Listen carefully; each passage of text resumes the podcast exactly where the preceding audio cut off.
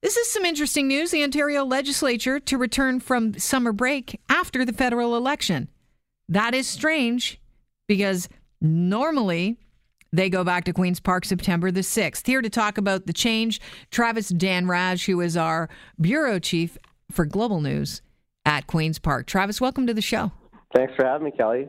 Is this a shock to you that they decided to come back a little bit later on? Well, yes and no, because I mean, you have to think of the climate right now uh, at Queen's Park, and you have to think of the context. There's a federal election campaign. Uh, the federal conservatives want to win that. We just had polling last week or the week before, I think it was, that showed that they're they're they're doing well everywhere else other than Ontario, and the X factor is Premier Ford. So uh, it, it's it doesn't come as a huge surprise, but but I mean typically they come back right after the Labor Day long weekend, around the seventh or so of September. So. I mean, they are kind of cramming through legislation, trying to get everything done. We didn't know until yesterday evening that they were going to break this long, but you know, you look at the the dates for the federal election and when they're coming back, and and you know, I and we do have to like say they're helping their federal cousins. Federal election is on uh, the 22nd of October, correct? 21st. 21st. Okay, we'll 21st. find out the results on the yes. uh, 22nd. We'll be talking about it ad nauseum. Um, October the 28th is when they'll be going back to Queen's Park. Um, they issued a statement here, the government, and they said the government has moved nothing. at an unprecedented pace with 18 bills passed and another two expected to pass by the end of sitting Thursday. Yeah. So I guess that they're saying basically, well, we worked really hard. We deserve a break. I guess so, but their whole mantra is open for business, right? Mm. I mean, you know, when you've got the legislature, literally the doors uh, of the chamber closed for almost five months, that sends a pretty significant signal. Now, what they're saying publicly in that statement, they go on to say that you know uh, elected officials are going to spend time with their constituents, working directly with the people that elected them, and the government is going to continue to promote. oh, but you know what? If they're working with the people in at fundraisers like barbecues and things like that, Smokey Thomas has said it's going to be horrible. They're going to. Well, he's already said the Ford Fest is scheduled for uh, later this month. I think it's on the 23rd, uh, not next Saturday, but the following. Are you uh, referring and, to your invite right now, Travis? and it's going to be very interesting to see what happens at Ford Fest. I mean, that's on the same weekend as the Pride Parade. The Premier has said he's not going to the Pride Parade. Smokey Thomas has said uh, that there's going to be a lot of protests at Ford Fest. So is it going to be the summer of protests? Likely. Now, I will not rule out this. I will mm. not rule out them coming back for an emergency session during the summer uh, or, or early in the fall in September if uh, to deal with the the teachers.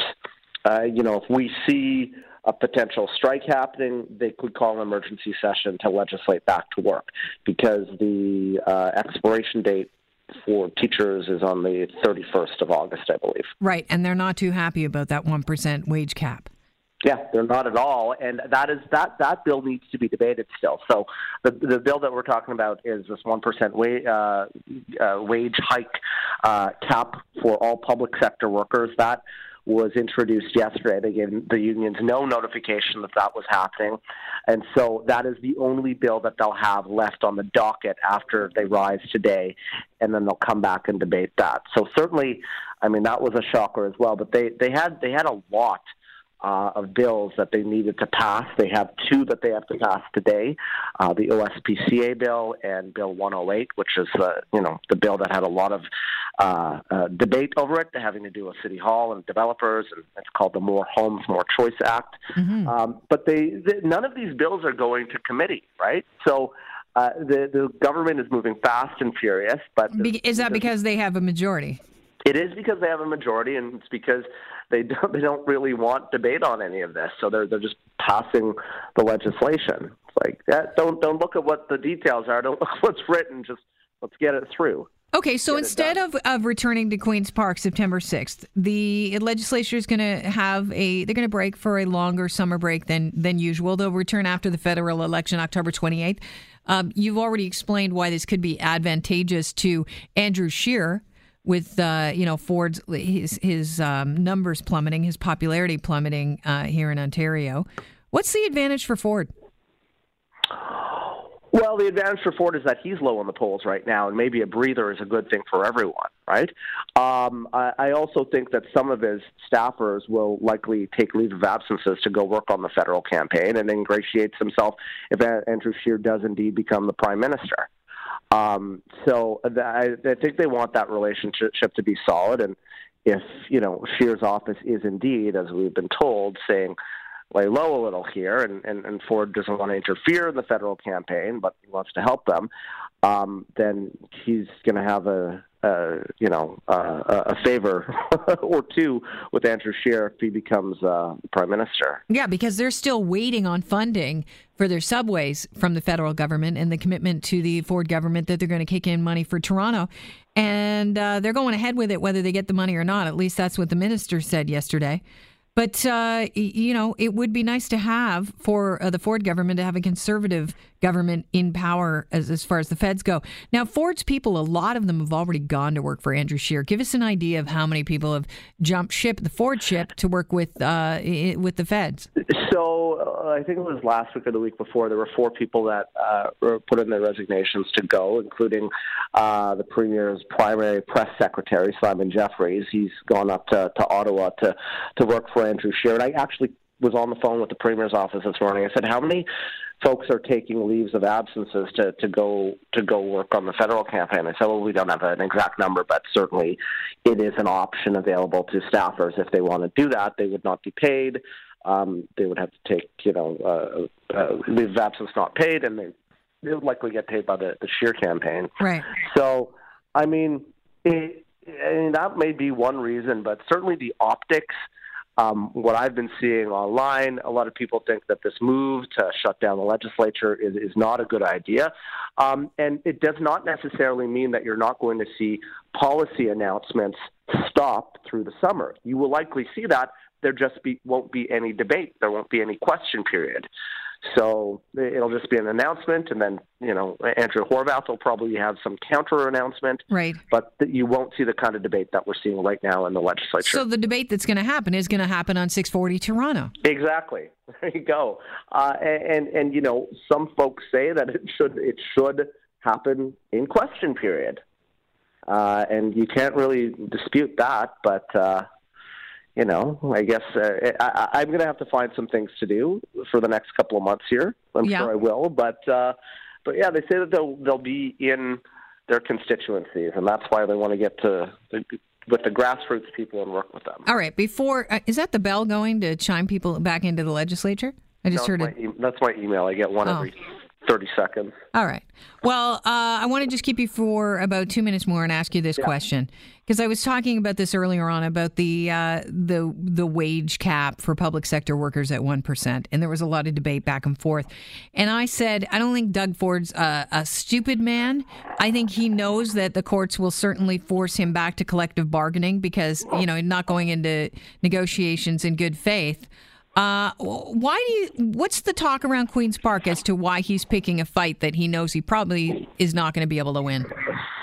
Well, I mean, this is the thing, right? Uh, they didn't give the unions any notice uh, on this. This certainly affects a wide range of people: hospitals, school boards, long-term care homes, children's aid societies, teachers, the Ontario Public Service generally.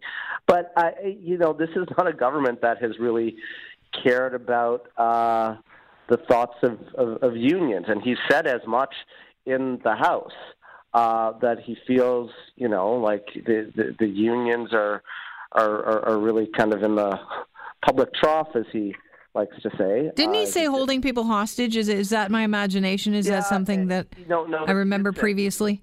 He did say that, and and I, I think that they want a fight with the teachers, particularly, right? They want to they want to be able to legislate them back to work.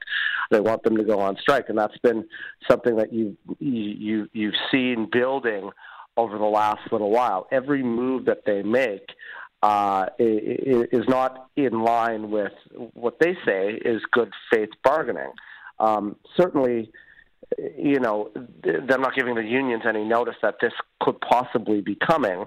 And you have to understand that, I mean, the, unions say that, that it's 1%, but really what they end up getting sometimes is 1.25, sometimes zero. So it's within that range. So why put a cap on this is you know they they don't understand it. The other thing here is, I, and I asked. Uh, Peter Bethlenfalvy, the, the president of the Treasury Board, yesterday about this is that the cap applies to to everyone. So if you're a public sector worker and you're making forty thousand dollars, that one percent cap applies to you just as much as it would apply to somebody making one hundred and fifty thousand dollars. Mm. Right? So uh, I mean, again, it's it goes against their narrative of fighting for the, the, the little guy and standing up for the little guy. So So do you think he's taken a pulse here on how people feel? Because you know, we opened the phone lines today and people seem to be okay with it. In fact, there there seemed to be a lot of animosity Well- for people that worked in the public s- sector. and when you, you break it down and it, it's about teachers, I remember the last time there was a problem, you know, in negotiations uh, with the teachers. Uh, one of my friends who's a very good teacher, she said people hate us. And Yeah. she really didn't want to go on strike. She didn't want anything to happen. She she actually, you know, hoped that all this would blow over very soon. And and I have to say, she's one of those people that is not on board with what her union does and how they, you know, like to rattle the cage whenever they can and when negotiations come up. Do you think that uh, Doug Ford has taken an adequate pulse on how Ontarians feel and is going to work on that? Because I think the feeling. Of animosity for teachers it seems to be at a bit of a high point here. Sure, but the, the, the difference between this time round and say the Mike Harris years when when you know they went after the teachers was that also the school boards are upset right now. So you've got the school, and the last time this happened uh, with with Harris, it was only the teachers, right? So you've got all educators in general that they're they're going to be going after. Um, now, when it comes to this wage cap, uh, you can understand that they have to deal with this thirteen point five billion dollar deficit, give or take a couple billion, depending on whose numbers you actually believe. Um, but they say that you know spending when it comes to compensation for Ontario public sector workers accounts for about seventy two billion dollars annually, which is about fifty percent of their spending. Wow. So if they don't get that under control, then they're never going to be able to tackle the deficit. So on the flip side of it, yeah, you can understand why they would want to implement this cap. Travis, as always, I appreciate your time. Enjoy your uh, long extended holiday. Oh, wait, No, you're not on vacation. I'm not on vacation. I right. will be here. Well, you Sounds start digging right now because you're going to have to find some stories for us.